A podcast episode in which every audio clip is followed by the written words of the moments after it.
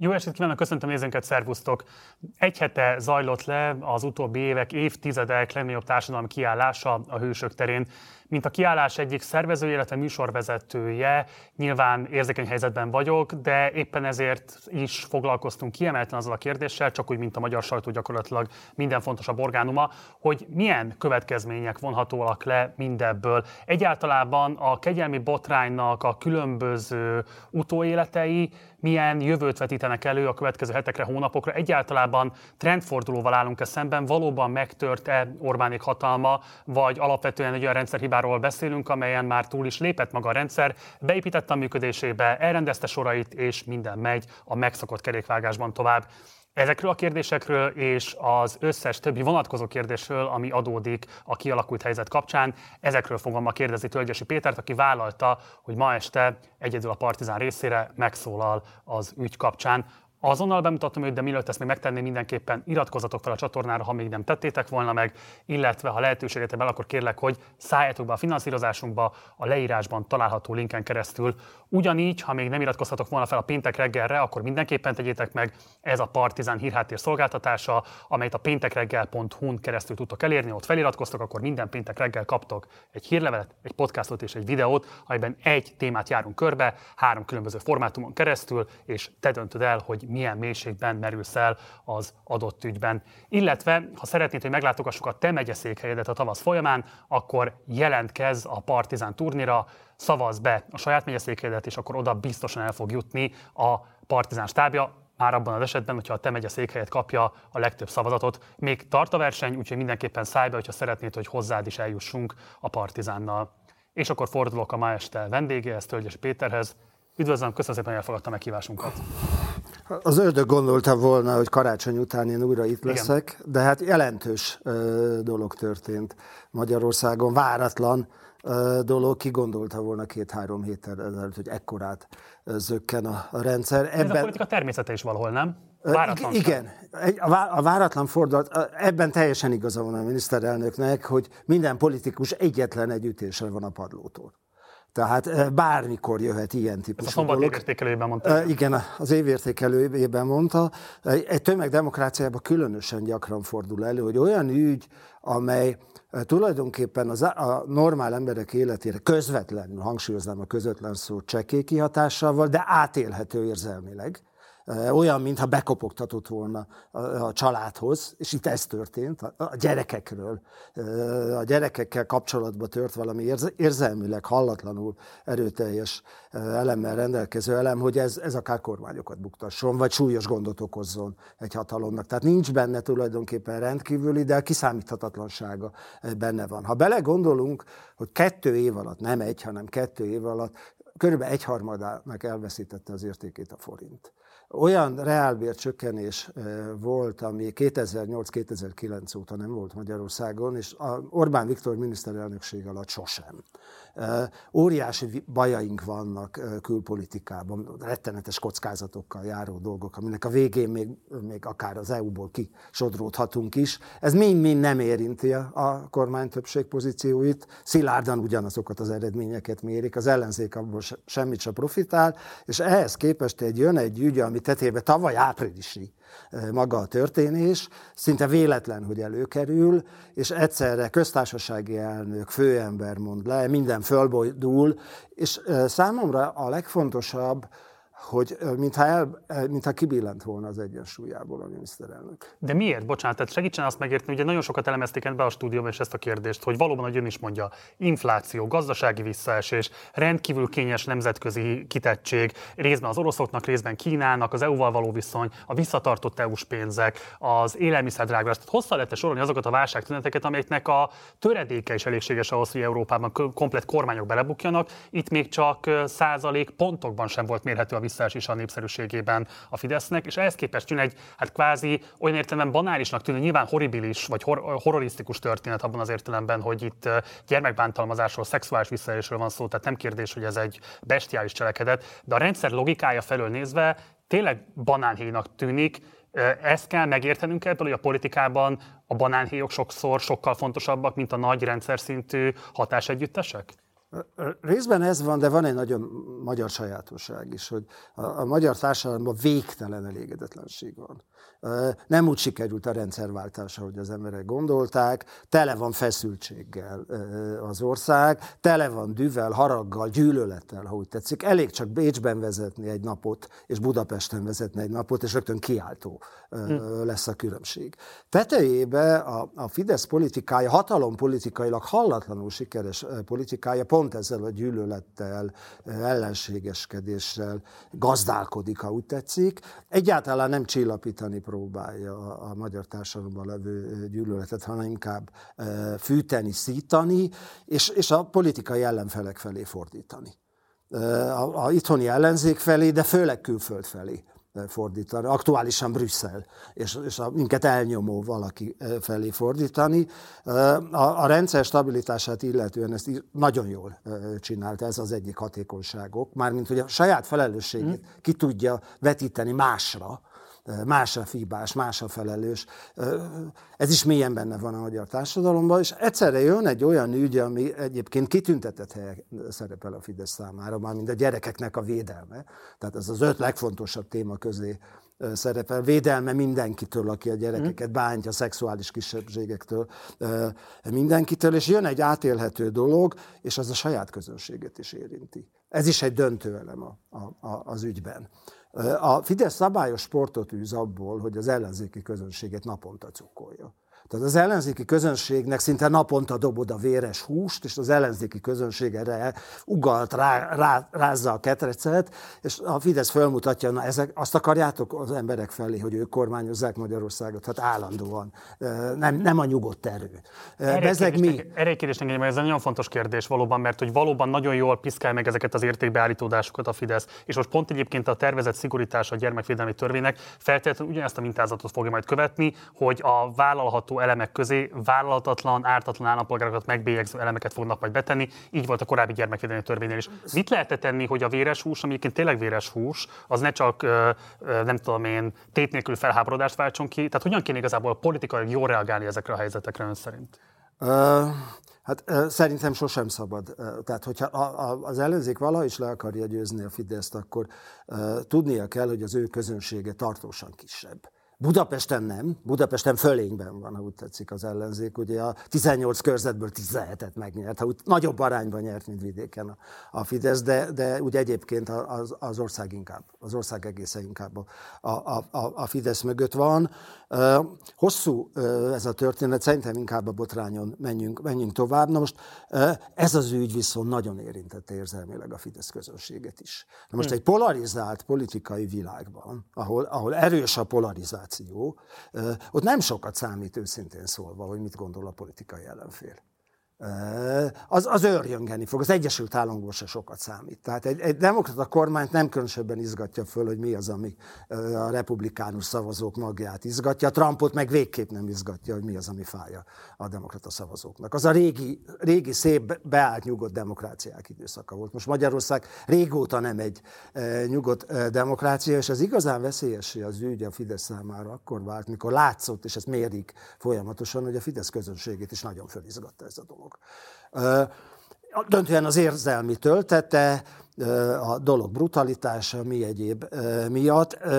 A miniszterelnök először megszólal, és azt mondja, hogy eztán, eztán gyerekek sérelmére bűncselekmény esetében nem lehet kegyelmet mhm. adni. Uh-huh. Szeretném, ha erről beszélnénk, de megint később. Ilyen sehol nincs a Földön. Tehát ez a kegyelmet, a kegyelmi jogot üresíteni ki az ilyen típusú intézkedés. Találó a magyar ország, magyar közvéleményben mélyen benne van a szemet szemért, fogadfogért elve, és ne is legyen kegyelem, hanem vasszigor legyen. Tehát találó is, ha úgy tetszik, sikeres, de kiüresíteni a kegyelmi jogot, és értelmet tenni, a kegyelmi jogot. És aztán alig két nap telik el, és a miniszterelnök vezéráldozatot hoz.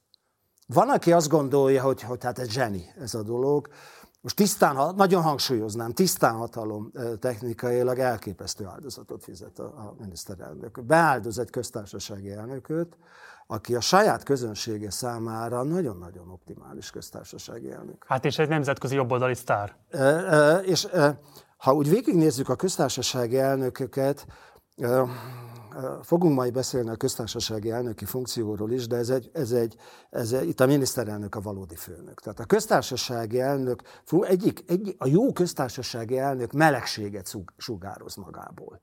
Nem elérhetetlen, hozzá lehet érni, mosolyog, egy kedves ember. Na most, ha belegondolunk, itt voltak rendes emberek köztársasági elnökök, Sólyom Lászlót például én nagyon sokra tartottam, és Mát Ferencet is tiszteltem, de egyáltalán nem ilyen volt. Ilyen csak Gönc Árpád volt. Tehát a Gönc Árpád a saját közegének melegséget sugárzott, erre volt egy köztársaság. Azért ezt a funkciót Schmidt Pál is betöltötte, nem? A szerethetőség kategóriáját, nem? Annak, aki lelkesedett a sportért, igen, nekem, nekem nem, volt, nem, volt igazán, nem volt igazán erős jellem, meg, meg, meg, meg szóval nem, nem volt igazán kérdés. formátuma. Az nem volt kérdés. igazán formátuma, meg mi egyéb. A jobb oldalon nagyon nem szerették Gönc Árpádot. Ez ő egy egyik negatív mítusz, de Gönc Árpádnak formátuma is volt, és, és, és, és elérhető. Melegséget sugárzott magából. Ő volt a legnépszerűbb politikus hosszú-hosszú ideig Magyarországon. Ezt mérték, és akkor még nem volt ennyire polarizált a magyar társadalom. Most tudom azt, hogy az ellenzéki közeg számára, amiket mondok, az borzalma hallani is, hogy egy, egy Fideszesre azt mondom, hogy az, annak pozitív húzatéka is volt, de bizony ez egy most nem, nem, nem abban a szövőszéken szőtték Novák Katalint, ahol az átlag Fideszest. Az átlag Fideszes az a Szijjártó Péter meg a Rogán Antal, meg a, meg a többiek. Nyomulnak, iszonyan agresszívek, mindenkit lenyomnak, mindenkit letaposnak. A másik hölgy ilyen volt, az egy igazi Amazon volt, egy kés, ha tetszik, akivel vágni le, de Novák Katalin nagyon tudatosan, tehát ez, ez, ez részben tervezés volt, arculattervezés. Ugye tudni való volt, hogy Ádár János már nem újrázhat mert kitelt a tíz éve, ugye alkotmány szerint tíz évig lehet valaki köztársasági elnök, szerintem éveken átépítették föl ezt a mosolygós, szeretni való köztársasági elnököt, és az, az ellenzéki közönségre ennek csekély hatása volt, de sajátra igen jelentős, és még a közbülső, ami egy kevés, de van, a közbülsőre is jelentős volt. Volt egy munkamegosztás a miniszterelnök és ő között, akár nemzetközi ügyekbe is. Ugye Novák Katalin elment Ukrajnába, a miniszterelnök nem ment el Ukrajnába. Novák Katalin mondta, hogy be kell egyeztetni a, a, a, a, svédek NATO csatlakozását, a miniszterelnök meg mindenfélét kitalálta ez ügyekbe. Tehát volt valamiféle, azt képzelem, hogy ez egy tudatosan fölépített Igen. munkamegosztás. Félreért, semmi vita nem volt valóságosan közöttük, de ez egy, ez egy nagyon komoly munkával fölépített valami, és hogy folytassam, hihetetlen ambíció volt Novák Katalinban. Folyamatosan azt hallottam, hogy ő a lehetséges utód. Nincs utódlási helyzet, nehogy bárki félreértsen. Orbán Viktor ereje, teré, ereje terébe van, de Novák Katalin... Ez fontos, amit mondtad, azt, mert én az aztán igazából Magyar Péter mondta ki ezt legutóbb. Én még sokkal erősebben megerősíteném, és azt mondanám, hogy a első szám. Nem? Tehát nem... Novák Katalin volt az első szám utód Az jelölt. én megítélésem szerint az első szám utód jelölt volt. Az első szám utód jelölt volt. És, ennek, és ezt megerősítették önnek Fideszes körökben? Uh, uh, akár ezt is mondhatnám. Akár, akár ezt is mondhatnám, de nem ez a lényeg, hanem a mozgása a lényeg. Egyébként nem tulajdonítok túl nagy jelentőséget annak, hogy ki az utódjelölt. Miért? Azt képzelem, hogy ez a rendszerben addig, addig működik ez a rendszer, míg Orbán Viktor van. Uh-huh. Na most Orbán Viktor tavaly volt 60 éves, ebben, ő bennem akár 30 év is benne van. Tehát azok az ellenzéki képzetek, hogy már mindjárt, mindjárt ide megy, oda megy, Grácsba jár, beteges dolognak tartom. Most megingott, fogunk majd vele foglalkozni, de egyébként elképesztő jó állapotban van. Karácsony előtt például úgy lenyomta az unió vezetőjét, hogy nem tehát nagyon vigyáz, nincs utódlási helyzet. És egyéb, az ilyen rendszerekben általában halálig kitart a vezető akár csak ugye a partizán műsor részben a Tito, a Tito partizán mozgalmával kapcsolatos, Tito is addig még meg nem halt, 80 valány éves koráig küzdött, és, és nincs, nincs túl nagy jelentőség, hogy kire mutat rá a, a vezér. Akkor elindul egy utódlási harc, és nem az győz, akire rámutatnak, hanem az, aki, az, aki erősebb, vagy széthullik az egész. Hmm. Ugye a Jugoszlávia széthullott ebben a dologban, de, de más ilyen vezetőnél néha 15-20 éves utódlási harc indul el. De szóval nem, nem, egy, nem, egy utó, nem ő volt a sok utódjelölt körül az egyik, hanem az első számú utódjelölt volt, szerintem, az én megítélésem szerint. Tehát nem, nem, nem csekéség volt őt beáldozni. Az is világos, hogy ebben a rendszerben mindenki lecserélhető, kivéve a miniszterelnököt. Tehát ha ő, ő, ő vele baj történik, bármilyen természetű baj, akkor vége a rendszernek. Hm. Éppen ezért önfeláldozóan mindenki oda dobja magát a felé érkező golyó elé is. Most a, a, érdemes a másik esetről beszélni, mert az sem, az sem semmi. A, a, a volt igazságügyminiszter bejelentett európai listavezető, az egy tipikus Fidesz politikus volt. Erre volt fölépítve az Varga arcolata, Varga Judit. Ő volt a kés a, a fiókból, akivel, akivel szabályosan vág a Fidesz, aki Amazon, ha úgy tetszik. Most a Fideszben nagyon kevés a, a női politikus. Most különösen a modern nyugati világban szinte elvárási fele-fele legyen a férfiak nők aránya, és kifejezetten fontos, hogy, hogy nő legyen. Egyáltalán a női szerep az még nálunk is valami védettséget jelent. Tehát ha valaki nekiront egy nőnek hosszú késsel, akkor azért az pórul jár jó esetben. És, és a Fideszben ilyen végképp nem nagy. Volt a Novák Katalin, de másra beosztva, nagyon kevés sikeres. Lát egyáltalán egyébként következő generációs női politikus jelölteket a Fideszen belül? Tehát aki átveheti egyáltalán hát, szóba jöhet?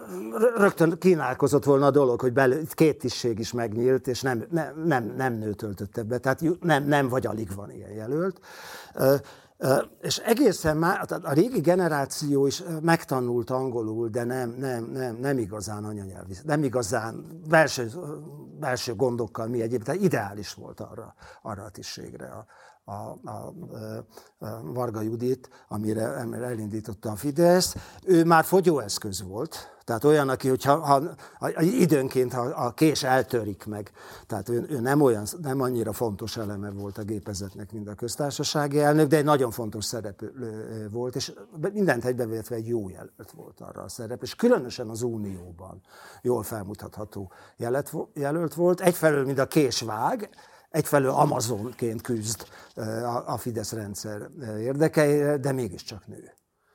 Most ezeket két nap alatt beáldozni, nagyon nagy, nagyon nagy lehetett az ijedelem, és a mérések azt mutatták, hogy, hogy, hogy így lehet. Tehát rendszerveszély van.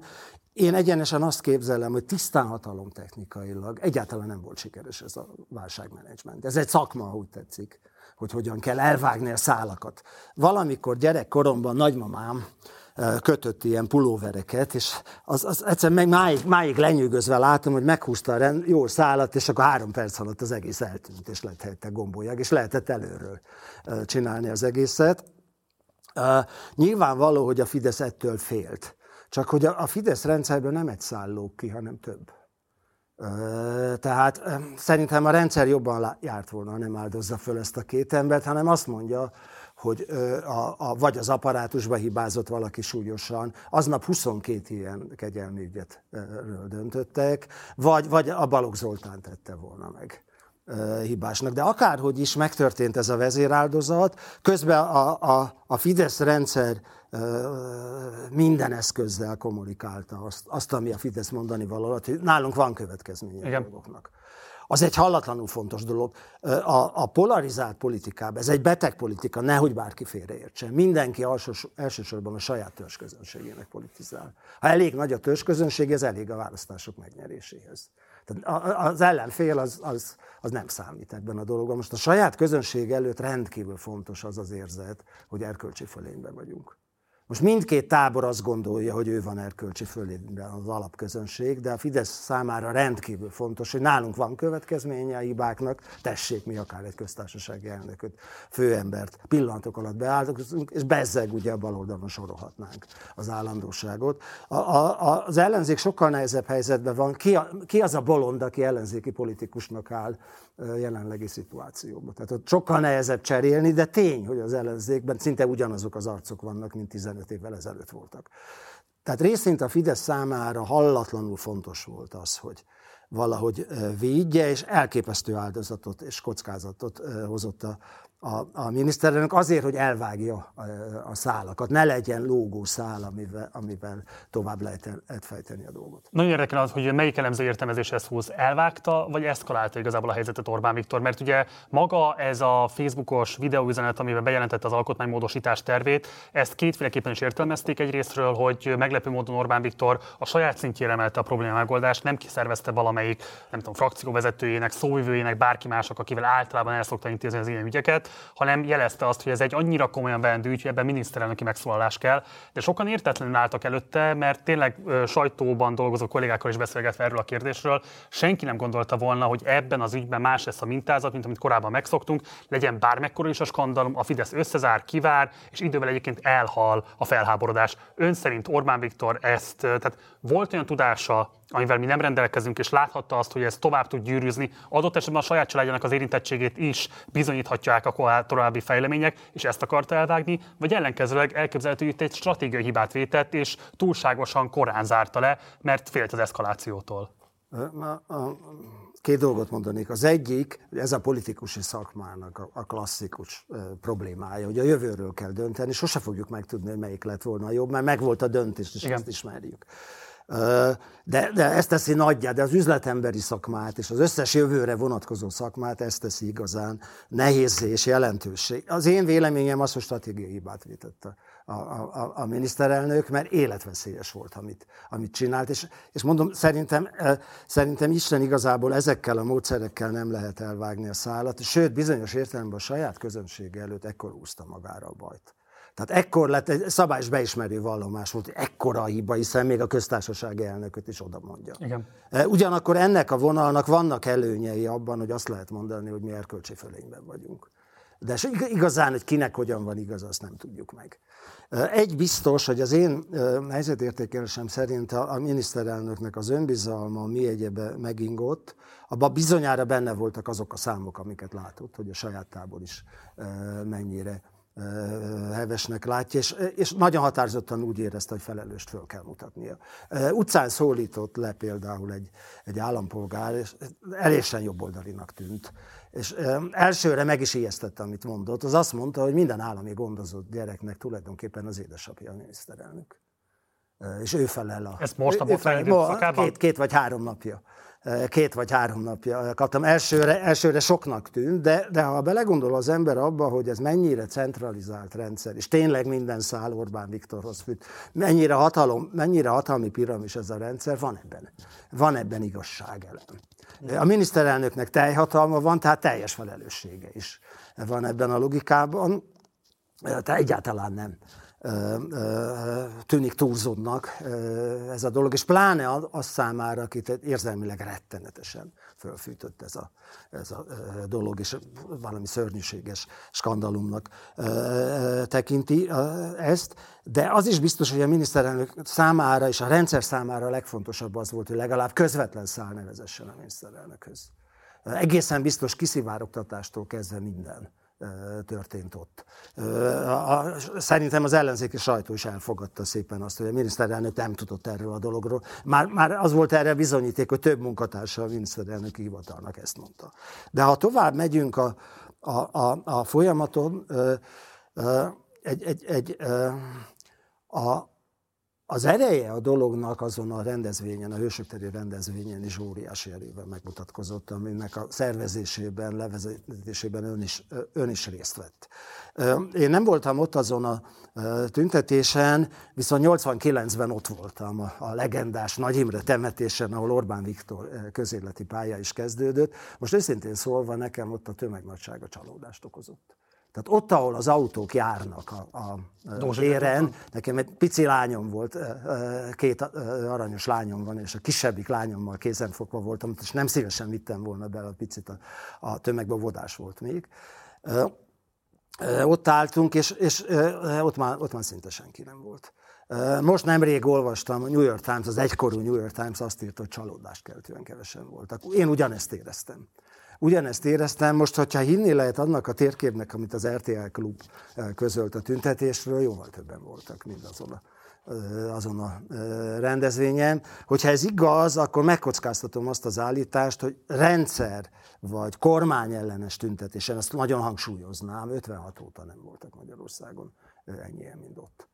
Tehát ez egy igen jelentős dolog. Mármint, hogy a, most a mostani, a mostani, mostani rendezvény. Mondom a kormány ellenességet, mert, mert az ördög tudja, mekkora tömeget mozgatott meg a különböző békemenetes rendezvények. Könnyen lehet, hogy válaszolni is fog a, a jobb oldal, hogy mi, sem, mi is itt vagyunk Magyarországon, de ez egy nagyon jelentős dolog volt. Rögtön kínálja a, a, a látvány, hogy ott kezdődött a, a miniszterelnök politikai pályája, és nem lehet teljesen kizárni azt, hogy, hogy, hogy ezzel végződött. Nagyon vigyáznék, a kizárás szót mondom, mert messze valószínűnek tartom, hogy visszakerül a szokott kerékvágásba ez a e, dolog. Görög még, e, tehát nem fog holnap eltűnni, meg az emléke e, ott lesz, de, de, de rengeteg ok miatt valószínű, hogy visszakerül a szokott, szokott. Neki feszülünk, aztán utána, utána szépen elhal a, a dolog. Bekerül a szokott ellenzéki kerékvágásba, ami nagyon mély, nagyon rendezett, és ugye jól ismert kudarcokhoz vezet. Ez, ezt tartom valószínűbbnek az eszemmel, de, de, de nem, zárnám ki a, do, nem zárnám ki a problémát, mert ezer másba is van. Érdemes lenne ezekkel is majd foglalkozni, de most inkább azt mondanám, hogy ugye másnap válaszolt a miniszterelnök. A szokásos évértékelő beszédét mondta, a szokott paneleket hallottuk tőle, de valahogy az erő hiányzott belőle önök, az az érzésem, hogy euforikus állapotban voltak, mikor azt a tüntetést levezényelték, beszédeket mondtak. Szabályos, nekem úgy tűnt a, a, a TV képernyőn át, hogy szabályos extázisban vannak azok, akik ott vannak. A, a, a miniszterelnöknél meg valahogy nem volt ott az erő. Mondta, mondta a dolgokat, de valahogy hiányzott a, a lendület, a kisugárzás amit sokszor nem szavakba keresünk, nem mondatokat hiányolok, hanem, hanem azt a belső meggyőződést, ami mélyenben megvan, mintha, mintha ez elveszett volna, mintha az Orbán Viktor egyik nagy titka volt, hogy kockázat nélkül nincsen siker. És mintha defenzív lett volna az egész. Most az Orbán Viktor egyik, az egyik politikusi pályájának az egyik alapvonása az örökös offenzíva, az örökös támadás, az örökös nyomulás. Ennek vannak, meg, megvannak a maga kockázatai, sőt, hallatlanul kockázatos ez a dolog. De ez az ő, ez az ő stílusa, mozgás, és most, most szokatlanul defenzív volt. Az egész mozgás biztonságra játszott, és hát ugye megvannak már a jelöltjei, és ez is mind-mind azt mutatja, hogy defenzív továbbra is. Mind a köztársasági elnökre, mind a listavezetőre. Szerintem sokkal rosszabb a jelölt, mint ami a, a, a korábbi volt mindkét helyre. Tehát Miért? Bocsánat, ez, ezt fejtsük ki akkor röviden hát szép a sorjában haladva, volt ez a hölgy, aki, meleg, aki a, Fidesz rendszer része volt, nagyon hangsúlyoznám. Nyom, valóságosan nem látok semmi hatalom megosztást közte és a miniszterelnök között, de melegséget sukárzott, egy, egy nem szokványos Fideszes valaki Most Novák Katalinról beszél. Novák Katalin, és jön egy új jelölt, aki alkotmánybíró, egy, egy nagyon eredményes ügyvédi pálya van mögötte, és, és egy alkotmánybírói hivatás, csak hogy ez már nem az a, nem az a, régi, nem az a régi alkotmánybíróság. Ha, ha, ha kérdez, azt mondanám, hogy a, az ő általa vezetett alkotmánybíróság nem most lett alkotmánybíróság elnök, hanem 2016. november valahányadikától alkotmánybíró, tehát több mint hetedik éve, ez az alkotmánybíróság betagolódását jelenti a Fidesz rendszerbe. Tehát a Fidesz rendszer részévé vált az alkotmánybíróság. A Fidesz rendszer lényege a hatalmi piramis. Ez egy központú hatalmi piramis.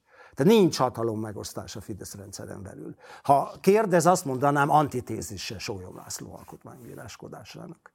A, Sólyom László egy, egy, egy hatalmi el, egy nagyon-nagyon fontos hatalmi ellenpólyust képviselt, szakmailag erőteljesen kimunkálva, aztán ezután elgyengül, problémás lett, és 2010 után lényegileg, lényegileg megszűnt. Vannak de bocsánat, azt mondjuk igazából, hogy Súlyog Tamás jelölésével, mint hogyha a Fidesz beismerni azt, hogy az a típusú projekt, amit Novák Katalin akartak létrehozni, legyen a jobb oldalnak is egy Gönc Árpáda, aki kvázi, ha nem is képes megjeleníteni, de legalább elképes játszani azt, hogy a nemzet egységét megtestesíti. Szóval hogy ez annak a belátás, hogy erre igazából nincs szükség. Nem, nem, nem volt készletem még egy ilyen szereplő, nem, nem, nem. Ha lett volna készleten, ezt húzzák be. Sokkal jobb, sokkal jobb megoldás volt a, a, a Novák Katalinus megoldás. Ez, ez a megoldás ez egy biztonsági játék. Minél gyorsabban lezárni az ügyet, ne, nehogy valaki megráncsa azt a szállat a nagymamámnak a, a, a, a pulóverjén, mert abból, abból baj lesz. Már hétfőn választás. Nincs, nincs logószál. Nálunk minden rendezve van. Erre való egy biztonsági megoldás. Egy olyan emberrel, aki bizonyított már. Én imádnak ellenzéki emberek mondani, pártkatona, meg mindenfélét mondani, azok, az, azokat egy ellenzéki szövegnek tartom, de hogy ez nem az az alkotmánybíróság, amire annak idején ki lett találva, amire föl lett építve a dolog, az egészen bizonyos.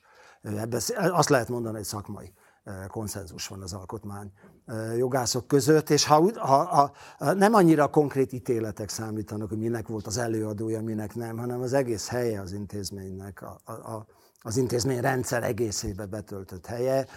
Ez már nem az az alkotmánybíróság. Egy ilyesmi alkotmánybíróságra mondta a TUSZ kormány, hogy ez, ez, ez egy pártbíróság volt, és érvénytelenek az ítéletei. Ez, ez egy nagyon erős és veszélyes pálya, semmiképpen sem mondanám, hogy, hogy ezt kell csinálni, csak hogy érthetővé tegyem a dolgot. És nem is Mát Ferenc. Mát Ferenc egy, egy idős, nagyon kedves, de egy tekintélyes jogászprofesszor volt, legalább személyébe szuverén módon. Hm.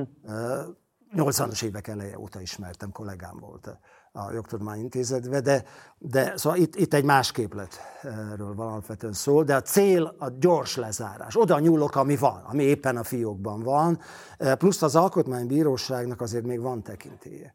Volt idő, volt, volt olyan, csinálnak Magyarországon is felmérést, hogy melyik intézményben mennyire bíznak emberek, és az alkotmánybíróság mindig a legjobbak között volt. Volt, hogy a legjobb, megbízhatóbb, és leginkább az állampolgárokat szolgáló intézmény.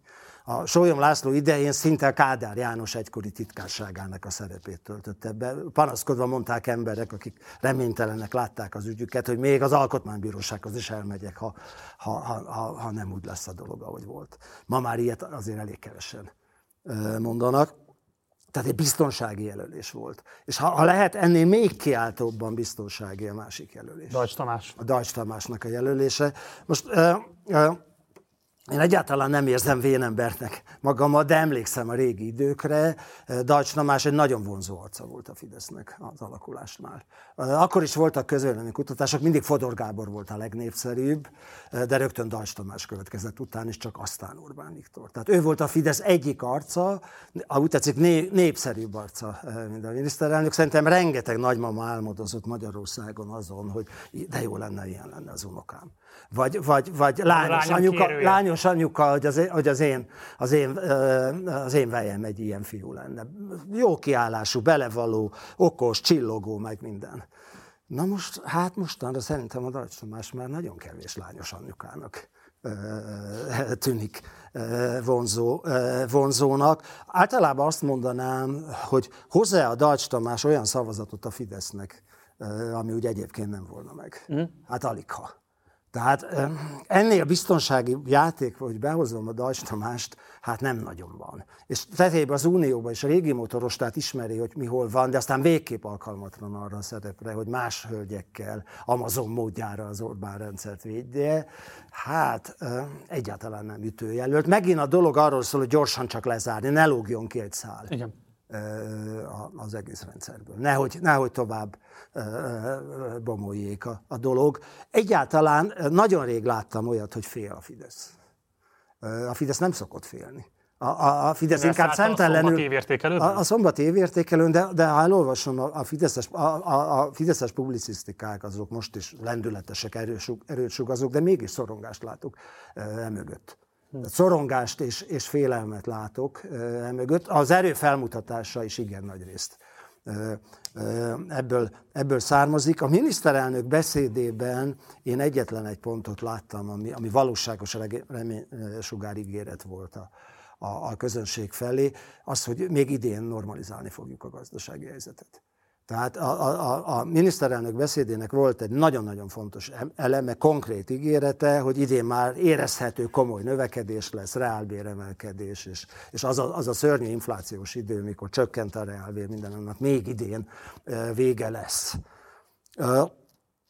Tudom, hogy erre azt mondják nagyon sok magyar közgazdász, főleg ellenzéki közgazdász, hogy ez, ez tragédiát, bajt fog okozni. Ezzel én nagyon-nagyon, nagyon-nagyon vigyáznék. Alapvetően a, a magyar közgazdasági vitákban látok egy jelentős problémát. Valamikor egy 30-40-50 évvel ezelőtt, de főleg a 80-as években a neoliberális konszenzus szerintem egy pozitív előrelépés volt. Könnyen lehet, hogy ebbe vita volna közöttünk, de akkor Magyarországon a Kádár korszak vége felé az, hogy nagyobb, több piac kell, meg mi egyéb. Tehát ez a reform közgazdász gondolat, ez egy nagyon pozitív valami volt. Csak hogy mára ez a konszenzus, ez, ez kifulladt. Tele van a, a, a legfrissebb, csak nem is a frissebb, hanem néhány évvel ezelőtti közgazdasági irodalom, hogy vége. Mindenki keresi a kiutat, és régi konszenzus, régi megoldás nincs, vagy, az, vagy az, a, az a válasz arra, hogy az nem jó, és, és új még nincsen keresése folyik, hogy hogyan lehet a problémákat megoldani. Az egyik alap probléma, hogy a középrétegek, alsó középrétegeknek lényegében nem nő az életnivója. Ez igen nagy rész szerintem ez a trumpizmus oka. A, a, a Trumpnak a valószínű kereskedelmi miniszterelnre kifejezetten olyan könyvet írt, ami még Schiffer Andrásnak is tetszene, mert nagyjából az van benne, hogy a, a szabad világkereskedelem vége és le kell válni Kínáról, ez viszont nem tetszene a, a, a, a Fidesznek. Nagyon védővámok kellenek, vissza kell hozni a termelést, és mi egyéb. Most ez a, a egykori neoliberális krédó szerint ez egy nagyon negatív dolog, és egy, egy, egy, egy őrület, csak hogy a Biden elnök bizonyos pontokon másképp, de, de sok tekintetben ugyanezt csinálja. Tehát az a, a Bidennek a programja, hogy állami pénzzel elindulnak csípgyártástól kezdve minden e, csoda, az kevésbé agresszíven, de ugyanezt. Ugyanezt az irányt. Keresi az irányt, hogy hogyan lehet másképp. E, most olyasmit fogok mondani, ami, ami különösen ellenzéki körökben biztos, hogy ellenérzést vált ki, de Orbán Viktor is ugyanezt csinálta. Tehát keresi a meg... Tehát világ, a Magyarországon volt egy súlyos gazdasági összeomlás 8-ban, 9-ben, és egy politikai összeomlás. És Orbán Viktor világosan látta, hogy azon az úton nem lehet folytatni, és keresi, nem pusztán a politikai megoldást, a politikai megoldást ismerjük, de keresi a gazdasági megoldást is. És rengeteg olyan eszközt vetett be, ami teljesen ellentétes ezzel a neoliberális krédóval. Most ezeknek egyrészt akár tetszik, akár nem sikeres volt. Most annak idején, mikor elindultak ezek a viták, a magyar közgazdász elitnek az ellenzéki rész ezeket élesen vitatta, és, és mégis ez, ez sikert, részsikert hozott. Horribile Dictó azt merem mondani, hogy 6-3-ra Orbán Viktor 2019-ig, tehát nem mostanról beszélek, hanem 19-ig mit tudom, foglalkoztatáspolitika. Tehát Orbán Viktor azt mondta, hogy munkát kell adni az embereknek, és kell egy millió többlet foglalkoztatott. És nem lett egy millió, de 900 ezer lett. A politika nyelvén a 900 ezer az már egy millió. Tehát nem írnék cikket erről, hogy hazudott, mert hiányzik még 100 ezer. Közmunkával indult például a dolog. Az elején volt 320-340 ezer is közmunkás, most már csak 80 ezer van, és már a közmunkásból is hiány van. Sok-sok ok- okozta ezt a sikert. Nem feltétlenül csak az Orbánizmus sikere, de akár tetszik, akár nem, ez, ez eredményt hozott. Vagy az az adórendszer módosítás, hogy, hogy a, a direkt adókat csökkentjük, nagyon csökkentjük, és a, a, a, a a közvetett adókat, azokat viszont jelentősen emeli a kormány, az bevált, jóval kisebb az adóeltitkolás szintje. Most az új ötlet, ez a nagynyomású, magas nyomású gazdaság, hogy az állami vezérléssel el lehet érni nagyobb növekedést, mint ami, mint ami egyébként lehetséges volna. Most pont ez az az ügy, ami illetően nekem komoly két helyeim vannak. Tehát a, a környékünkön, a legnagyobb külföldi piacunkon, a Németországban, Ausztriában, de egyáltalán az Európai Unióban recesszió közeli a helyzet, akkor ennél sokkal nagyobb növekedés nehezen érünk el. Ha elkezdjük a belső fogyasztást növelni, abból őrült könnyen infláció, Igen. óriási költségvetési hiány lesz, de, a kérd, de, de nagyon vigyáznék, rengetegszer mondott valamit a miniszterelnök, és az, abból sok minden sikerült, és nem lett halálhörgés és e, síralomvölgy. Ezt, ha úgy tetszik, majd karácsony táján meg tudjuk beszélni. Nekem az a gyanúm, hogy nem lesz ebből kitörés, tehát nem lesz ebből remény e, sugár, egyenesen akár, akár súlyos, újra, újra növekvő infláció, meg, meg, meg, meg mi egyéb is lehet, de ez volt az a pont a beszédében, ami offenzív amit én offenzív jellegűnek láttam, és reménysugárt adott a Fideszes tábor értő részének, azon túl, hogy mi erkölcsileg magasabb rendűek vagyunk, mert nálunk volt lemondás. Hát, hogy karácsonykor hogy állunk, hogy azt az éves rendes interjúban meg fogjuk beszélni, de most visszakanyarodva egy picit még a kegyelmi botránynak az ellenzéki kezeléséhez. Az önmegítélése szerint volt-e olyan aspektusa, amiben kifejezetten gólokat tudott lőni az ellenzék? Kérdezem ezt azért is, mert ugye Donát Anna nagyon jó tempírozással az ellen, elnöki tanácsadókat kezdte el fölkérdezni nyilvánosságban, mit gondolnak az ügyről, és az nyilvánvalóan valamilyen módon hozzájárult a botrány továbbpörgetéséhez. Utána viszont, amikor Orbán Viktor a videójával kvázi bejelentette, hogy megküldte a Tomák Katalin részére, azóta úgy tűnik, hogy az ellenzéknek nem igazán volt érdemi kezdeményezése. Ugye most holnap után, vasárnap délután háromkor lesz a Kossuth téren egy összellenzéki tüntetés, ami alapvetően a közvetlen választás bevezetéséért szerveződik. Vannak további követelések is nyilvánvalóan, de hogy nem úgy tűnik, mintha az ellenzék uralná ezt a válságot, az ellenzék mozdítaná előre ezt a válságot. Mit gondol erről a kérdésről? Hát nagyjából azt, hogy az ellenzék számára talált pénz volt, és egyetértek azzal, amit, amit ön mondott, hogy az el, leges legelején, mikor még nem volt semmi ügy körülötte, igazán lendületet a Donát Anna és a, a Momentum adott a, a dolognak, azzal a, azzal a mozgással, hogy, hogy erőteljes szavakkal számon kérte ezt a, ezt a dolgot, és, és az, hogy egyáltalán felszínre került a dolog, és eljutott sok ember, ez ebben komoly része van a, a Momentumnak, de attól a pillanattól kezdve, ha úgy tetszik, sokkal érdekesebb lett a, a, a miniszterelnök megszólalás, és főleg a lemondás, és, és valóban az ellenzék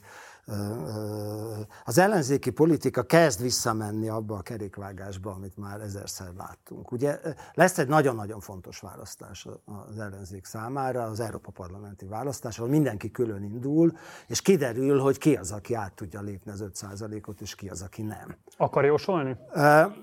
Én, én, én inkább azt mondanám, hát hogy biztos, hogy nem tudja mindenki átlépni, mert tíznél több jelentkező van, 30 valahány százaléknyi vagy 40, 40, 40 valány százaléknyi szavazatra. Ha egészen piciket beleszámítom, tehát mit tudom, Mesterházi Attilának is van saját pártja, akkor még tíznél is több. Tehát, és, és vannak olyanok, akik a hagyományos ellenzékhez nem tartoznak. Tehát a Mi Hazánk mozgalom, meg a kétfarkú kutyapárt nem tartozik a hagyományos, ha őket is leveszem, akkor írtozatosan vékony az a szere, tényleg csak 30% körüli, ami a, a, a hagyományos baloldali ellenzék több, többlet ennél, mert benne van a, a, a Vona Gábor és a többiek pártja, és tehát nem igazán jó szó, de, de érthető, hogy mire gondolok. Tehát nem, nem a mi hazánk, és nem a, a kétfarkú kutya, ott, ott, ott óriási nagy veszteségek fogják érni, de általában is az a véleményem, hogy az ellenzéki pártok nagyon sokszor megvezetik a saját közögüket. Tehát azt sugalják, hogy hú, de nagy boxolok a fidesz és hatalmasakat behúzok a Fidesznek, de valójában a versenytárs a másik ellenzéki párt. Hmm. Tehát a, a, az igazi cél az, hogy fél százalékkal megelőzzem a másikat, és, és egy kicsit több teret kapjak abból a nagyon szűkös ellenzéki tortából, ami, ami, ami létezik. Tehát egy, egy idő után, a, egy idő előtt a Fidesz, tehát a Fidesz mozgatta a dolgot, és itt van még egy elem, amiről én mindenképp szeretnék beszélni, a nemzetközi oldalra, és utána menjünk át az ellenzék, mert el fogjuk veszíteni ezt a fonalat. Történt egy nagyon-nagyon fontos dolog, ami tárgyilag lényegesen fontosabb, nevezetesen az uniós csúcs a hónap elején. Most februárit mondja. Most ma februárra, februárra gondolok, hogy teljesen más hangulatban született. Én is izgatottan vártam, hogy mi fog ott történni. Már reggel elolvastam, hogy mit írnak a világlapok, és nagyjából azt írták a, a, a dologról, hogy hát ez éjszakában nyúló tanácskozás lesz. Egy, egyesek viccesen hivatkoztak konkrét nevekre, hogy azok megmondták Orbán Viktornak, hogy átküldik a számlájukat, ha itt kell aludniuk. Brüsszelben egyáltalán fognak tudni aludni, mert előfordulhat, hogy hajnalig, előfordul, hogy órát megállítanak meg minden. Tehát erre van komoly brüsszeli gyakorlat. És hát képzelj el, 11-re volt meghirdetve a, a, a, a csúcs kezdete, és 11 óra 26 perckor ott volt a hír, hogy egyhangú döntés született a tanácsülésen, és Magyarország beadta a derekát. Utána nagyjából a visszhangja a dolognak az volt, hogy az unió vezetői, eddig Orbán Viktor ugráltatta az unió vezetőit, most pedig az unió vezetői fenyegették meg a, a, Fideszt, és megmutatták, hogy mik a valódi erőviszonyok. És, tény, és, és mikor megkérdezték az unió bizottságának az elnökét, hogy mit kapott Magyarország, a válasz rövid volt, semmit. A, a lapok meg azt írták, hogy egy vacsorát, meg egy ebédet kapott, és minden jel szerint az unió legfontosabb vezető együtt is, meg külön-külön mondták azt, hogy veszélybe kerülhet Magyarország szavazati joga. Tehát akkor bocsánat, az a decemberi győzelem, amit tekint értelmezett Orbán Viktor részéről, akkor ez igazából egy piroszi győzelem volt ebben az értelemben, mert igazából másfél hónappal később Orbán Viktor semmit nem tudott elhozni, viszont Ukrajna megkapta az 50 milliárdos támogatást. Ennél súlyosabb a helyzet, tehát akkor az Orbán Viktor számára, tehát a karácsonykor úgy tűnt, hogy lényegében maximumot besöpörte, amit el lehet érni. Az unió vezetői bárányok lefizetni próbálják a, a Magyarországot, de még azzal se érnek célt, mert végén megvétózta Magyarország ezt az 50 milliárdot. Tehát fizettek, és közben nem kaptak érte, csak egy, egy kivonulást és egy elvi döntést, hogy elkezdhetik a tárgyalást az Unióval, és közben mindenki tudja, hogy ez a tárgyalás jó sokáig fog tartani, mert rengeteg probléma van az uniós belépéssel. A, mag, az igazi konkrét döntés ez az 50 milliárd euró lett volna, amit ugye elkezdenek szinte azonnal utalni Ukrajnának. Na most gyakran előfordul a politikában, hogy egy nagy siker adja a következő kudarcot, mert egyszerűen az unió vezetői összeszedték magukat, és azt mondták, hogy ezt nem tűrhetik tovább. És az a feltevésem, hogy sorra közölték vele, hogy elveszítheti Magyarország a szavazati jogát, hogyha hogy ezen az úton, és ezek közül a legfontosabb Melóni asszony volt aki lehetett, mert ő, ő is vacsorázott az Orbán Viktorról, és nagyjából azt mondhatta, hogy ő nagyon lojális, szolidáris, bizonyos értelemben mesterének tartja Orbán Viktor, de ezt egyszer elfogadhatatlannak tartja a dolgot, és ne, ne, ne állítsa a magyar miniszterelnök olyan helyzet elé, hogy, hogy esetleg amellett kell érvelnie, hogy Magyarország veszítse el a szavazati jogát. Hm. És az a gyanúm, hogy Orbán Viktor ebből értett, és ezért tartott az ülés. Nyilvánvalóan nem kezdtek pontosan tehát tizenvalahány perc alatt vége lett a, dolognak. Erőset fogok mondani, talán nem is kéne mondanom, de ennyi idő alatt nincs tanácskozás, meg mi egyébként kivégzések szoktak ennyi ideig tartani. Tehát egyszerűen Orbán Viktor nem nagyon tudott más, tenni, mint hogy, lemondott, a, lemondott az egészről. Na most ez, ez, ez önmagában nem olyan jelentős, csak hogy. Csak hogy megvan az eszköz, hogy hogyan tudják a bárányok, ha úgy tetszik, a farkas sarokba szorítani. Nem szabad úgy táncolniuk, ahogy a farkas körülöttük van, hanem erőt kell mutatniuk. Erőt kell mutatniuk Magyarország felé, és hát mivel, mivel ők vannak többen, Magyarország az unió bruttó hazai termékének az, az 1%-át se adja, szűk 1%-át adja. Ez életveszélyes. Hm. Tehát megvan az unió vezetői számára a dolognak a, a, a nyitja hogy hogyan kell. A magyar sajtó, az ellenzéki sajtó nem különösebbet foglalkozott ezzel a dolog, áthaladt a dolgon. A, a, a kormánypárti sajtó meg a, nagyjából azon a vonalon volt, amit Orbán Viktor is mondott, hogy teljesítve van a, a küldetés. Évente monitorizni fogják, hogy mire költötte Ukrajna a pénzt, de szerintem azt egyébként is monitorizálnák és ellenőriznék, hogy mire költötte a pénzt. Plusz elfogadtak egy nyilatkozatot, amiben vannak szép szavak, hogy hogy, hogy, hogy lenne lehet kivetni ezt a, a szankciókat, pénzügyi szankciókat egy uniós tagállamra, csak hogy, és Magyarország állítja, hogy ezeket nem tartották be. Őszintén szólva én, én is úgy gondolom, hogy bizonyos pontokon nem tartották be ezeket a elvárásokat, de a dolog lényege, hogy ezek csak szavak. Tehát ha úgy tetszik, föl van találva az a fegyver az unió részére, ami Magyarország számára hallatlanul veszélyes lehet azonos dologban, és szerintem a magyar miniszterek már ott kibillent az egyensúlyából. Tehát nem ez a botrány billentette ki, hanem ez ijesztő volt, és akkor, akkor nagyjából azt a következtetést vonthatta le, hogy, hogy nem szabad offenzív politikát most egy ideig csinálni uniós ügyben, mert, mert cudar, pórul lehet járni, majd az amerikai elnök választás után, meg, ha, neki kedvező. Ha, ha neki kedvező lesz, vagy az Európa Parlamenti választás, ott kisebbek az esélyek, akkor lehet újra. Tehát eleve úgy jöhetett haza, és alig, hogy hazajött, kezdődött ez az ügy. Hm. Én nagyon-nagyon vigyáznék azzal, hogy, hogy azt gondoljuk, hogy itt a mozgások csak idehaza történnek. Ehelyett ez egy jóval, szerintem nagyobb és a végső soron fontosabb színpad, mármint a, a, az uniós színpad. Tehát az egyensúly vesztése a miniszterelnöknek szerintem már ott, ott, ott megtörtént. Az, az valami hihetetlen érzés lehetett, mikor Meloni azt mondta, hogy nem partner ebben, ebben a dologban, és utána másnap reggel meg a Meloni asszony társaságában az Unió összes vezetője, a német kancellár és a, a, a francia államfő is ezt mondta.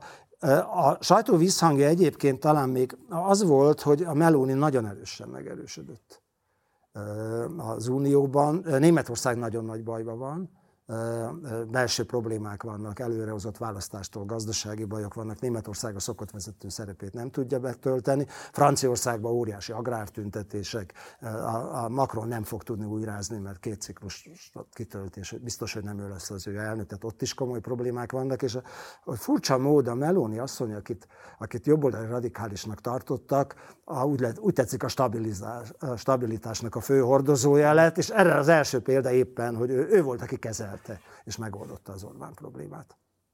Summa summarum, a dolog szerintem itt kezdődött, és erre tett rá ez a, ez a belpolitikai játszma, először ügyet valóban a, a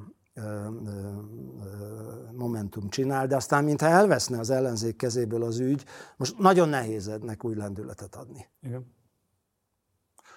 Akkor ide kapcsolódik a következő kérdésem, és ez nem csak azért tartani fontos kérdésem, mert személyesen is érdekel, hanem mert szerintem ez az, ami leginkább foglalkoztatja most a nyilvánosságot. Tehát úgy tűnik, hogy van egy kitérett válsága a képviseletiségnek Magyarországon. Nyilván ez egy nemzetközi trendbe ágyazódó problémakör, de Magyarország most különösen élesen látszik ez az utóbbi egy hétben. Egyrészt ön is arra utalt, hogy oltári nagy elégedetlenség van magyarok széles tömegei körében.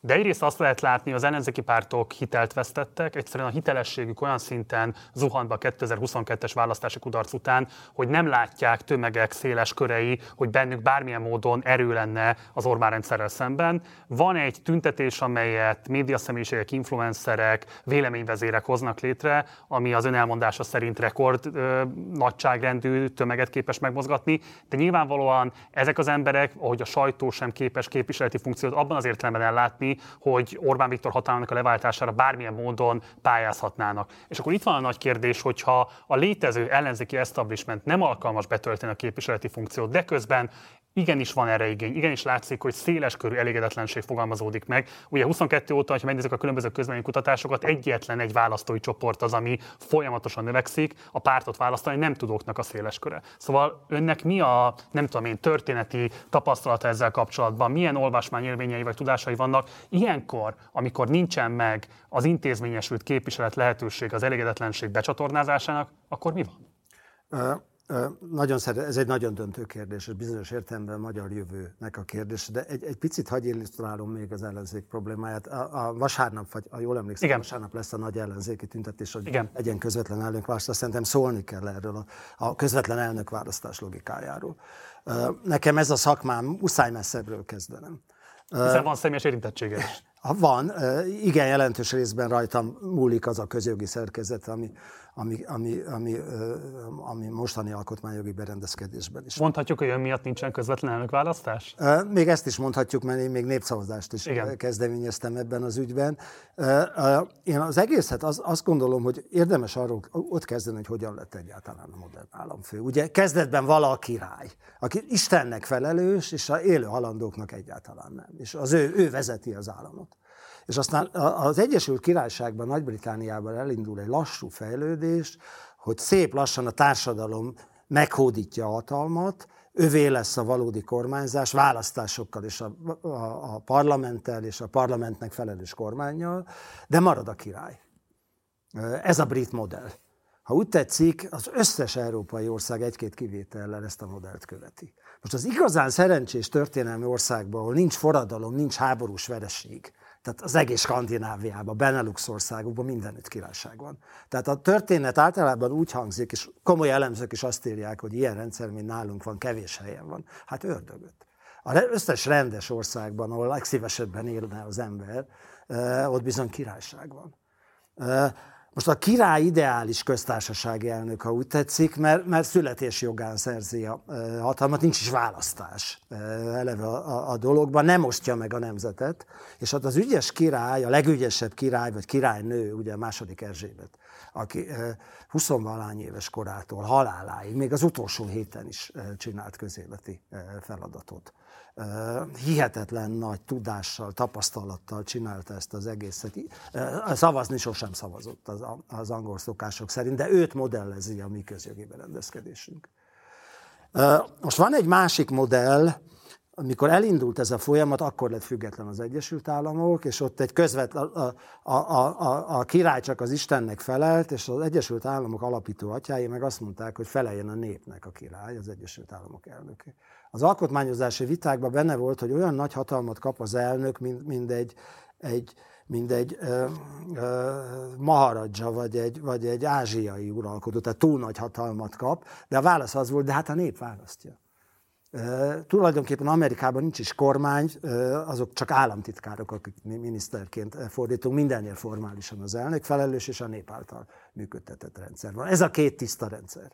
Tehát az egyik a parlamentáris rendszer, ahol az államfő nem gyakorol valódi hatalmat, hanem a valódi hatalmat képviseleti rendszer útján a, a, a kormány és elsősorban a miniszterelnök gyakorolja, és van, ahol az elnök gyakorolja a hatalmat. Nagyjából ez a rendszer működik. A milyenké parlamentáris hagyományú ország. Nálunk is volt uralkodó, ugye az els, utolsó, aki tartósan kormányzott Ferenc Józsefként. És aztán még a kormányzói szerkezet is ezt működtet, és ebbe a logikában nem, nem, log, nem tűnik teoretikusan logikusnak, hogy nagyobb felhatalmazása van az elnöknek, mint a miniszterelnöknek. Az elnöknél alig van hatalom, a miniszterelnöknél meg rengeteg. Akkor mi nem a miniszterelnököt választjuk? Mm. Ez körülbelül a teoretikus dolog. A valódi kérdés ma Magyarországon az, hogy újra osztott hatalmat hogyan lehet Magyarországon teremteni. És az ellenzék azt sugalja, hogy az osztott hatalom felé hatalmas lépés volna, hogyha közvetlen elnökválasztás lenne. Most ebben erős kételjei vannak. Ugye a Fidesz minden választást megnyert. Magyarországon. Miből gondolja bárki ellenzéki, hogy ne nyerte volna meg a köztársasági elnökválasztást? Mondjuk Novák Katalina. Egész más jelöltek lennének. Valószínűleg az ellenzék sem Róna Pétert indítaná. Volna szép kis előválasztás, aztán utána valószínűleg elkerülhetetlen jönne az az űrzavar, és valószínűleg kudarc lenne ott is. Lenne még egy választás, amit a Fidesz megnyer. A, a miniszterelnök Orbán Viktor nem adhat az ellenzéknek egy ezrelékesét sem, hogy, hogy, hogy, hogy, hogy győzzön hogy betegye a, a, a, a, a, a lábát a hatalom bástyái mögé.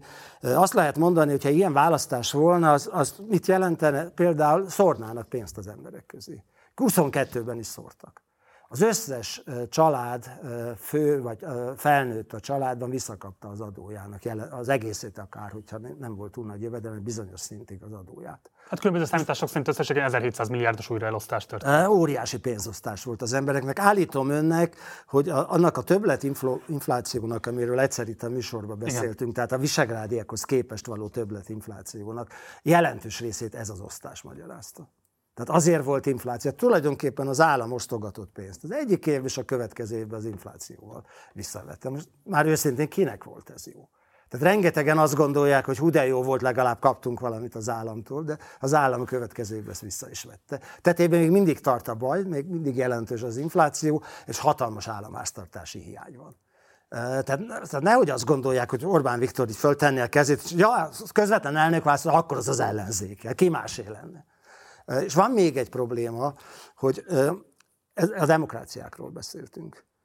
A, van, van komoly, szilárd alapon, vagy viszonylag szilárd alapon álló autokrácia, amelyik elnöki rendszer. Lényegében mindegyik az. Dél-Amerikában az összes mindig is az volt, és egy Kína is elnöki rendszer, Oroszország is elnöki rendszer. Többet mondok önnek, az elnöki rendszer az az adekvát formája az autokratikus, új autokratikus berendezkedésnek.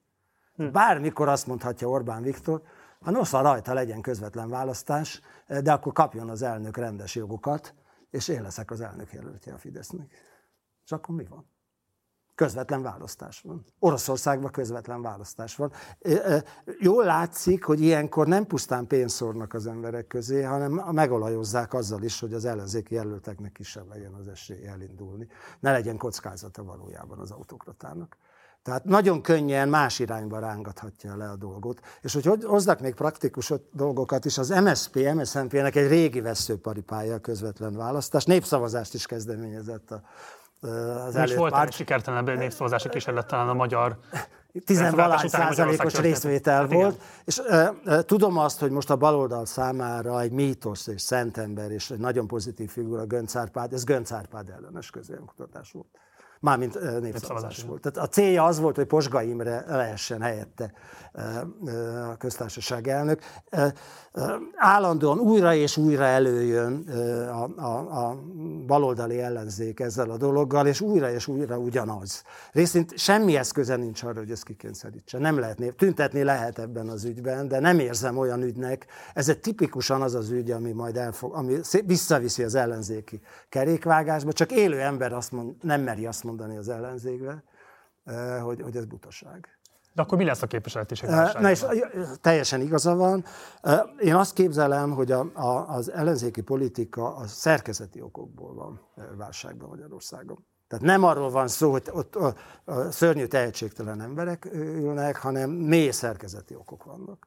Az első szerkezeti ok az az, hogy fölállt egy rendszer, mindegy, hogy hogyan, miért, most már fönt van, már régóta működik, ahol a hatalom hatalmaskodik, és van egy felelőtlen ellenzék, aki meg mindenfélét ígér, mond, és, és iszonyú erővel állandóan tiltakozik. Azon közönség számára, aki nem, nagyon nem szereti Orbán Viktort, már az is, az is csodálatos dolog, ha valaki csúnyákat mond a miniszterelnökre egyre inkább csúnyákat mond az ellenzék, és, szabályos gyönyört vált ki az ellenzéki közegbe, hogy ez megmondta, hú, de jól megmondta, végre bele, bele a, a, a, a, a pofájába. Szörnyű, szörnyű. Ez egy szörnyeteg. És, és körülbelül ennyi, és látjuk, hogy mi ennek az eredménye. Az ország jelentős része, nyilvánvaló, hogy részben manipulált része, de jelentős része azt mondja, hogy ezek meg nem kormányképesek, alkalmatlanok a dologra. És van még, egy, van, még egy, van még egy kiáltó probléma, hogy 89 előtt az én generációmnak, én alig vagyok idősebb, mint Orbán Viktor, már alig van köztünk kor, korkülönbség. Világos volt, hogy ha nincs vége a Kádár korszaknak, akkor nekünk annyi akkor az, hogy elmegyek külföldre, az lehetetlen volt. Itt hosszan mesélhetném, hogy milyen nehéz volt egy, egy akár egy kéthetes külföldi utat megcsinálni, és micsoda gondokkal született. Itthon is alig volt érvény. Egy pangó világ volt, egy lefelé mennél pangó világ volt. Valahogy úgy érezte, nagyon kevesen vettek részt a 89-es rendszerváltásba, de azt lehetett érezni, hogy ha ebben nem veszünk részt, akkor, akkor nincs menekvés örökös pangás lesz Magyarországon. Most rengeteg karrier lehetőség van egy, egy tehetséges fiatalember számára. Ugye elmehet külföldre, de itthon is multiktól kezdve meg mindenütt azt mondja, utálom a politikát, és kész, vége annyi. Tehát ez egyáltalán nincs az a kényszer, hogy egy, egy, egy tehetséges fiatal csapat ráteszi a, a, a jövőjét, jelenét, mi egyébként a, a, a rendszerváltásra. Most ez a másik, ami kiáltóan látszik az ellenzéki politikának. Tehát egyszerűen olyan emberek vannak, akik újra és újra megpróbálják, és egyre nagyobb kudarcot szenveznek. Az ember azt képzel, hogy nagyon sokszor nem igaz. Nem eléggé bátrak, nem eléggé kreatívak, mások kell lenni. De nincs más, mert ki az a bolond, aki erre teszi a dolgát. Most ebben lehet, hogy történt egy nagy változás. Tényleg nagyon sokan voltak a, a téren, elindult valami, ugyanakkor, ugyanakkor nem történt több. Tehát egy egyszeri rendezvényre nagyon-nagyon sokan mentek. Volt egy másik nagyon jelentős rendezvény, 14-ben az internetadó ellen. Igen. Ami nem volt ekkora, de, de az volt a második legjelentősebb rendezvény a, a, a Fidesz rendszer idején. A, a Fidesz tudjám ezeket kezelni. Akkor például arról volt a dolog, hogy külön adót vetnek ki az internet szolgáltatókra. Most ehelyett nem külön adót vetettek ki, hanem az áfát is lecsökkentették. Nem a normál áfa kulcs van az internet szolgáltatókra, hanem csak 5% most utoljára voltak messze nem ilyen jelentősek, de folyamatos megmozdulások az iskolák érdekével. Komoly béremelést kapott a szektor. Ha úgy tetszik, Orbán Viktor megint kreatív, a többet adott, mint amit a költségvetés elbírt. Nehogy bárki félreértsen.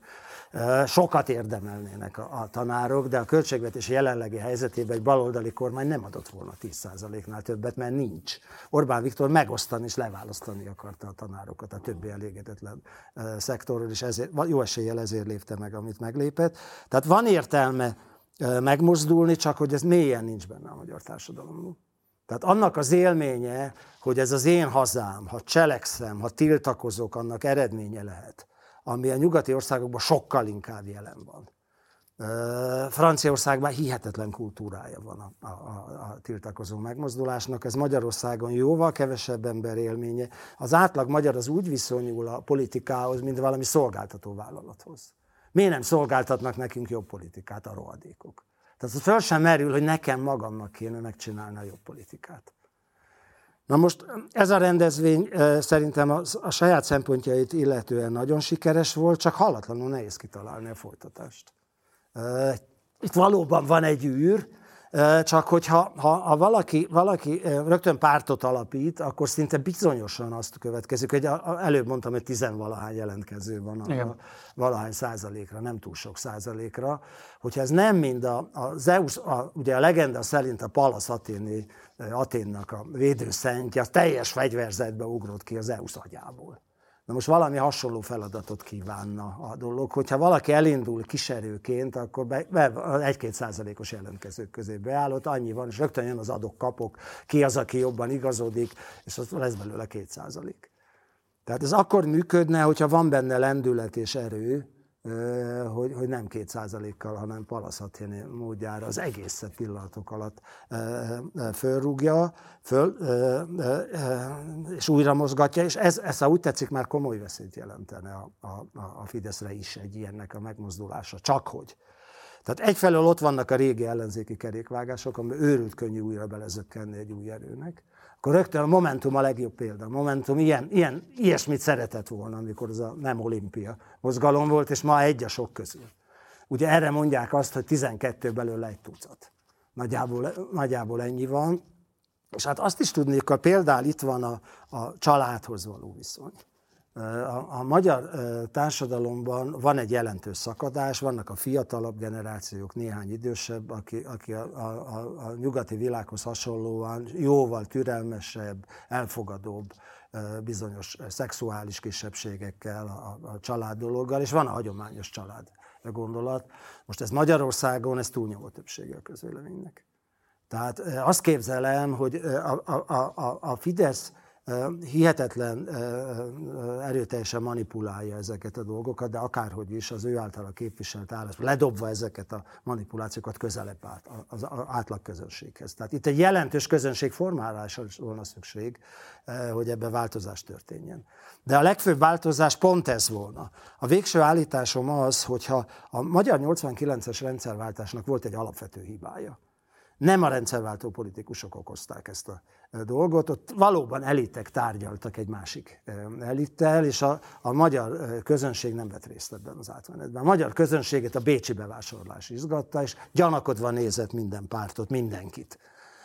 Tulajdonképpen jobban elfogadta a régi állampártnak a vezetőit, mint az új ellenzéki vezetőket. Csomó szerencsés dolog a szocializmus térség, és döntően a szocializmus térségbeli összeomlása kellett az, hogy Magyarországon is rendszerváltás legyen. És míg a többi országban alapélménye lehetett az embereknek, hogy visszaszereztük a hazánkat, cselekedtünk. Tehát Prágában volt például november vége felé egy hatalmas tüntetés. A cselegenda szerint valószínűleg túloznak, egy millió ember volt Igen. a Vencel téren. És rázták a kulcsot, és azt mondták, hogy hávelt a várba, és, és vesztenek a kommunisták. És az elején még, még jöttek a tűzoltóautók, spricceltek meg, meg, meg, meg, meg, meg minden csoda. A legenda szerint még halott is volt, utóbb kiderült, hogy ez, ez, ez nem igaz. És három hét múlva Havel volt a várban. Tehát az élmény az volt, hogy vissza, az én cselekvésemnek elmentem tüntetni, és vége lett a kommunizmusnak. Hihetetlen föltartó erő volt. Ha ez még a függetlenséggel társult a barti országokban, ez egy máig ható lendületet adott, ha úgy tetszik, az osztott hatalomnak, szabadságnak, nyugatos megoldásoknak. Nálunk semmi ilyesmi nem volt.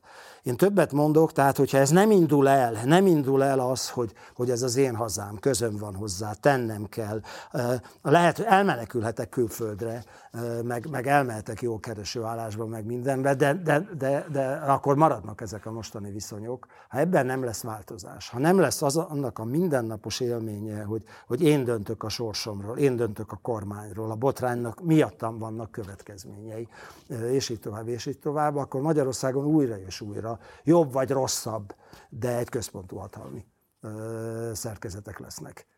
Most ebben a dologban történt valami, de, de hihetetlen könnyen előfordulhat, hogy, és ez a valószínűbb, hogy a, a, a Fidesz naponta jön és zárja le az újabb ö, szálakat, ez a valószínűbb, de, de, de rengeteg más probléma is van, ö, ki tudja, mit hoz a jövő. Ezeket a lezárási kísérleteket mennyiben veszélyeztetheti Magyar Péter vagy esetleges követőinek a megjelenése? Ugye pont most adott egy második interjút a Magyar Hangnak, amelyben különösebb konkrétumoknak konkrétumokkal igazából nem szolgált, de azért továbbra is lebegteti azt, hogy vannak még a tarsójában lehetséges fegyvernemek, amikkel elő tud rukkolni. Ugye minél több idő telik el a legelső megszólalása után, annál kevésbé lesz ő egy kredibilis kritikusa a kormányzatnak, de az látszik, hogy széles köreit képes megmozgatni, nem csak az ellenzéki nyilvánosságnak, hanem a kormányzatinak is. Látható az, hogy a kormányzat is veszélyként értékeli a fölépését, hiszen több 10 millió forintot költöttek el csak az elmúlt héten a különböző megafonos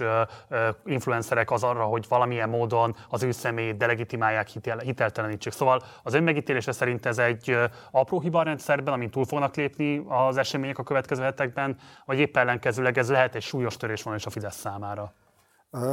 Hát őszintén szóval örültem volna, ha kicsit korábban kapom ezt a kérdést, és nem, nem ez a zárás. Én ezt már betegségtünetnek tartom, ami körülötte, körülötte zajlik. Ő nagyjából azt mondja, hogy itt bár, kimennénk az utcára, és megkérdeznénk valakitől, hogy ön ellenzéki. És valaki azt mondja, hogy ellenzéki, és utána megkérdeznék, hogy mit gondol a Fideszről, nagyjából szó szerint azt mondanám, mint amit a, a Magyar Péter mondta, mondott. Tehát ebben semmi nincsen. Ez az ellenzéki közvélemény mondatait mondja föl. A, a nagy eltérés, hogy ezt egy olyan valaki mondja, aki egy, egy, egy mondjuk egy második, harmadik vonalbeli fideszes politikusnak volt a, a férje, és hát egy, egy körülbelül nyolcadik vonalbeli állásokat töltött be a, a, a rendszerben. Ez az újdonság. Ő azt mondja, hogy visszaélések történtek ugye a, a Fidesz rendszerben. A, a kérdés az volna, hogy ki követett el visszaélést, mikor, hogyan, miként, és akkor lehetne valamit itt, itt kezdeni. Az, hogy itt visszaélések vannak Magyarországon, e, ezt még, ahogy mondja, még a Fidesz szavazók is e, így gondolják. E, van, aki szerint ez a világ természetesen ennyi. Szóval nem érzem, ezt inkább betegségtünetnek tartom. Ez, annak a jeleként látom, hogy az ellenzéki szavazókban óriási vágy van, hogy vala, vala, kimondjuk végre, hogy ez szörnyű, ez elviselhetetlen, elfogadhatatlan, és, hát, és egy volt Fideszes mondja nekik, hát ez egy hős, ez egy, ez egy, ez egy, ez egy, ez egy Isten, de, de semmit nem mond azzal kapcsolatban, hogy hogyan lehetne ezt a szerencsétlen országot kormányozni és semmiféle konkrétumot nem mond. Szóval őszintén szóval láttunk már karonvarjút. Tehát volt ennél egy százszor fontosabb ember, Simicska Lajosnak hívtak, aki, aki mondott mindenfélét, és annak, neki igazán lehetett a, a, a, a tarsójába valami. A, a, a, ugyanabba a középiskolába járt, ahova a miniszterelnök. Tehát nem, nem, nem valakinek a férje volt, hanem a miniszterelnök közvetlen harcos társa, és mi egyéb és hát csak ennyi, nem atomba bomba robbant, hanem, hanem csak egy átmeneti felbusztulás következett meg. A Fidesz persze, hogy megpróbálja elkötni. A Fidesznek minden szállat el kell kötnie.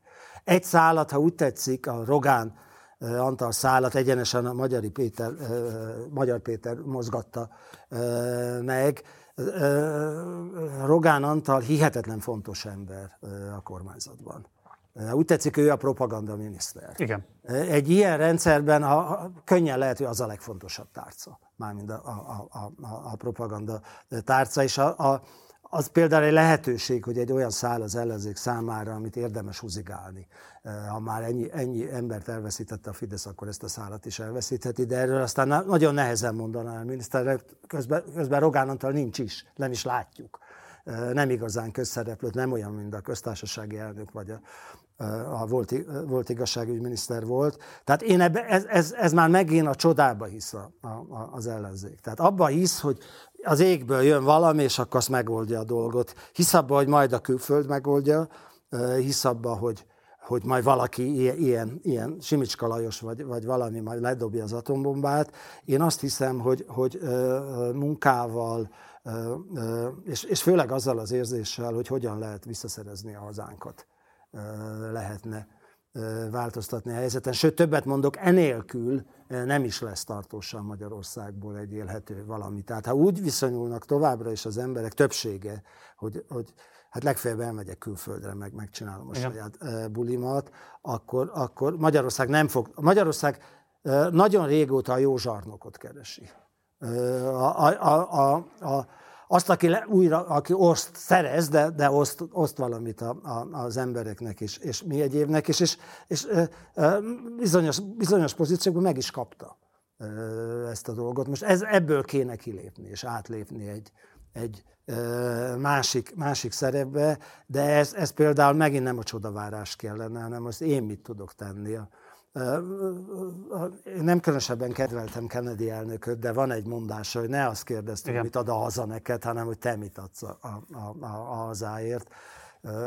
Azt képzelem, hogy hogy e, e, Magyarország lakóinak is ehhez kéne, e, ehhez kéne igazodni, és hogy én mit teszek azért, hogy jobb legyen Magyarország. Legyen ez az árás, de mindenképpen szeretném, hogyha még valamilyen praktikus iránymutatással szolgálna, mert valóban valószínűleg valami ilyen fajta irányzékot kell venni azoknak, akik elégedetlenek a mostani országlással kapcsolatban, de hogyha az lenne a kérdés önnel szemben, hogy de ezt hogyan kell praktikusan értelmezni, mit érdemes ehhez olvasni, milyen történelmi példákat érdemes tanulmányozni, hogyan érdemes egyáltalán hozzákezdeni a szerveződéshez, tehát hol keressék igazából az aktív állampolgárság lehetőségeit azok, akik egyébként el vannak zárva munkai közösségektől, el vannak zárva a politikai részvételnek a különböző lehetőségétől, nincsen a közelükben mondjuk semmifajta ellenzéki párt, adott esetben szakszervezeti tagság sem áll a rendelkezésükre. Szóval azok az emberek, akik egyébként buzognak a tetvágytól, de nem találják ez a közösséget, ők hol kezdjék akár csak az inspirációnak a megszerzését?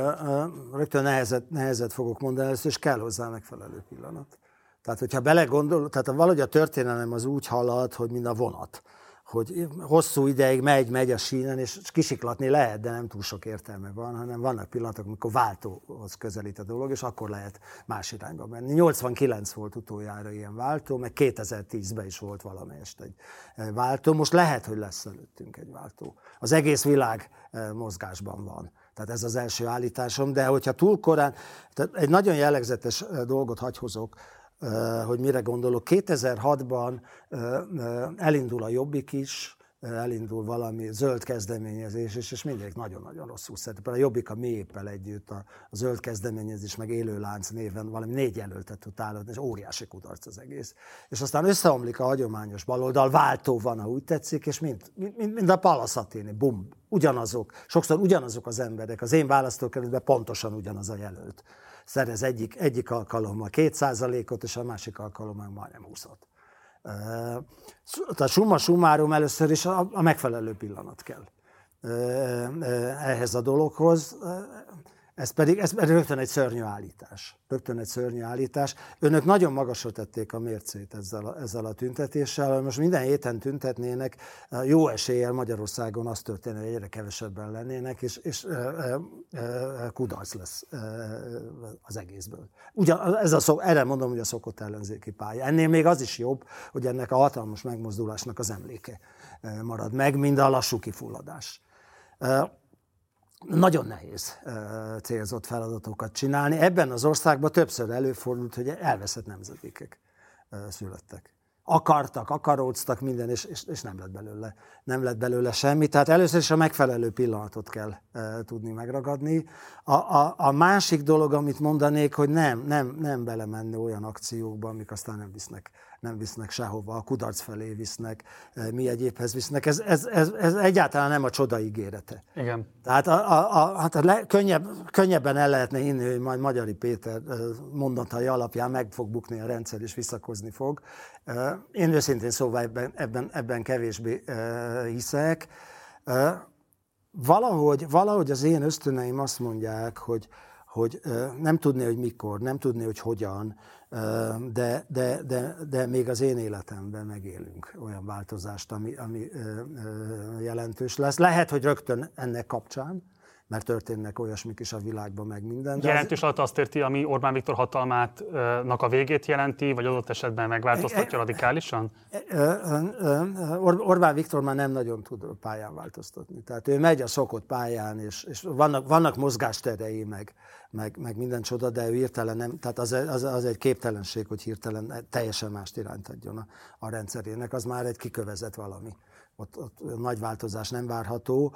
A, a, én könnyedén el tudom képzelni azt, hogy ez a rendszer összeomlik. Csak a magyar történelemben rendszeresen előfordult, hogy megbukik egy rendszer ilyen-olyan hatásokra, és utána káosz zűrzavar, és, és egy fél éves dáridó lesz. És aztán utána jön a következő újabb ilyen ö, berendezkedés. Tehát az ellenzéki gondolkodás egyik problémájának pont ezt látom. Ha megbukik Orbán itt Kánál, mindenre lesz pénz, fantasztikus lesz, aranyéletünk lesz, meg minden Volt már ilyen, az első világháború után pont ez pusztította el Magyarországot, mármint, és, és, és tette olyan pályára, ami sokkal rosszabb volt, mint a hasonló sors Ausztria vagy Németország pályája egy darabig, mert ott legalább átmenetileg egy működőképesnek látszó demokrácia indult el. Tehát rögtön nem erre koncentrálnék, hogy, hogy, hogy nem Orbán, és az már sokkal jobb lesz, mert nem, nem, az nem egyértelmű.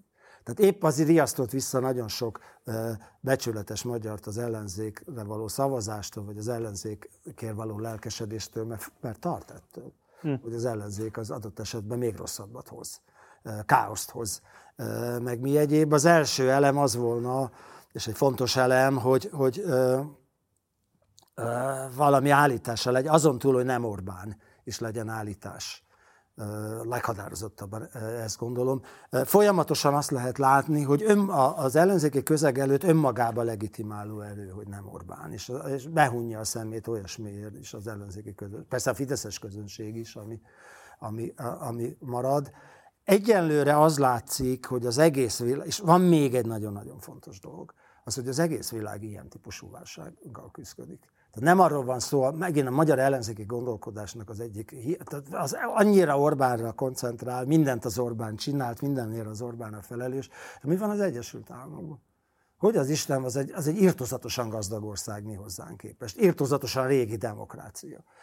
A, már a, a 1817-ben jelent meg a, a Tukvinnak a híres könyv az amerikai demokráciáról. Nagyon hamar a reformkor akkor indulgatott Magyarországon, nagyon hamar lefordították magyarra, és mindegy Kánaán szerepelt a, a magyar reformál, Kossuth Lajos előtt is, meg, meg mindenki előtt, és az amerikai demokrácia iszonyatos bajban van. Megkérdezik az amerikaiakat, hogy jó-e berendezkedésük, 30% mondja azt, hogy jó, és egy katasztrófa. Hmm. Tehát ez egy világméretű probléma az egész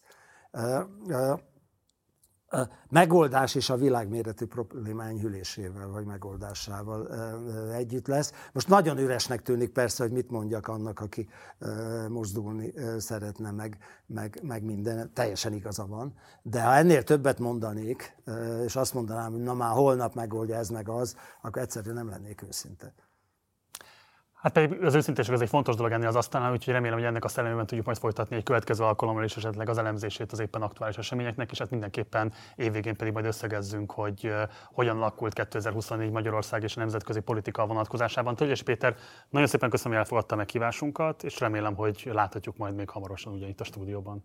Minden jót. Köszönöm. És akkor az este lezárásaként még egy fontos üzenet. Ma van a 15. évfordulója annak, hogy szélsőjobboldali terroristák Tatárszentgyörgyön Molotov koktél dobtak Csorba Robert házába, majd amikor kisfiával a karjában kimenekült a lángok közül, lelőtték őt és a négy és fél éves Robikát.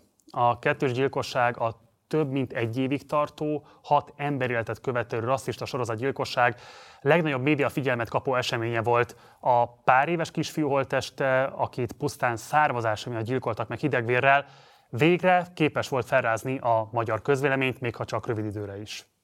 Bulvár hírként képes volt hullámokat verni, de súlyához méltó módon már akkor, amikor megtörtént, már akkor sem tudott beépülni a közbeszédbe, és utána hamar teljes politikai gettóba szorult. Sokan foglalkoztak vele, újságírók, médiamunkások és filmesek, de a második világháború utáni legsúlyosabb politikai bűncselekmény sorozat, terrorakció valójában soha nem tudta közös emlékezetünkben azt a helyet elfoglalni, amit annak a súlya megkövetelne. Hogy miért maradt ez a tragédia feldolgozatlan, hogy miért nem tudott február 23-a közös nemzeti gyásznapunká válni, annak az okát sokan keresték már, de valójában mindannyian tanácstalan és kétségbeesett értetlenséggel tudunk csak előtte állni.